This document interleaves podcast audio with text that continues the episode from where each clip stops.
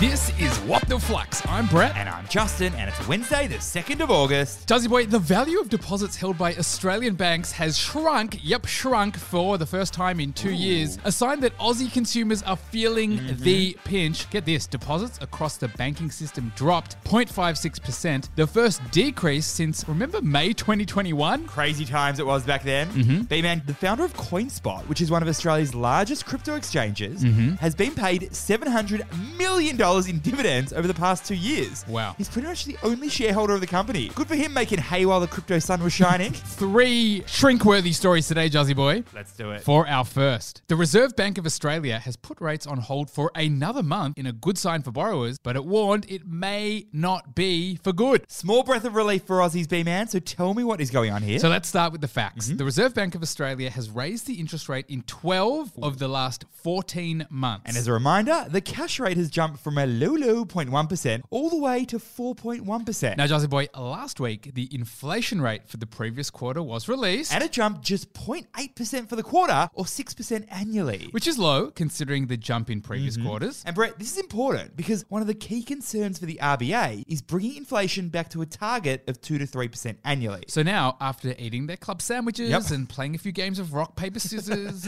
the Reserve Bank board has decided to put a pause on the cash rate at 4.1%. And this is good for millions of Aussies who are still facing a fixed rate mortgage cliff. Indeed. So, what is the key learning here? the fixed rate mortgage cliff refers to customers who locked in fixed rate mortgages at record low fixed rates, but it was only for a period of time. Generally, these fixed rate mortgages were locked in during 2021 when interest rates were very low. But now these customers are coming off their fixed rate period and jumping into a brand new interest rate. Jazzy Boy, as a result, they face a huge increase in debt repayments once these deals expire. As an example, fixed rate mortgages were as low as 1.95% in May 2021. But once these customers roll off their fixed rate period, they roll into an interest rate that could be 5.5% Ouch. or even, dare I say it, 6%. Whoa. We're talking 1.3 million Aussies who faced the mortgage cliff during 2023 or 2024. So, this cash rate pause is a breath of fresh air for those who are on this Mm-hmm. cliff. for our second story, Bondi Sands, the Australian self tanner and skincare brand, has been acquired by a major Japanese retailer for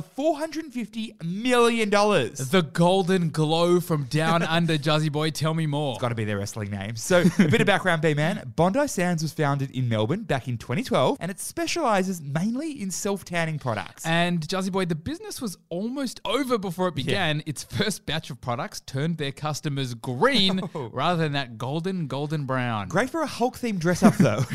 anyway, since then, Bondi Sands has grown to become one of the biggest players in the DIY tan market. as well as dabbling in other categories like sunscreen and skincare as well. And this has helped Bondi Sands grow its revenue by over 100% in the past three years to over 105 million buckaroonies. And now the publicly listed Japanese company Cow has acquired Bondi Sands for a lazy 450 million bucks. Clearly, Cal wanted to get its hands on another fast growing skincare brand because skincare is hot right now. So what is the key learning here? Skin is in, baby. Jazzy Boy, the industry is hotter than Bondi Beach at midday in the peak of summer. Whether it be trending videos on TikTok about gua sha, Or that 10 step Korean skincare routine that I know you, my friend, have been absolutely loving. moral of the story, we've been swamped with skincare talk lately.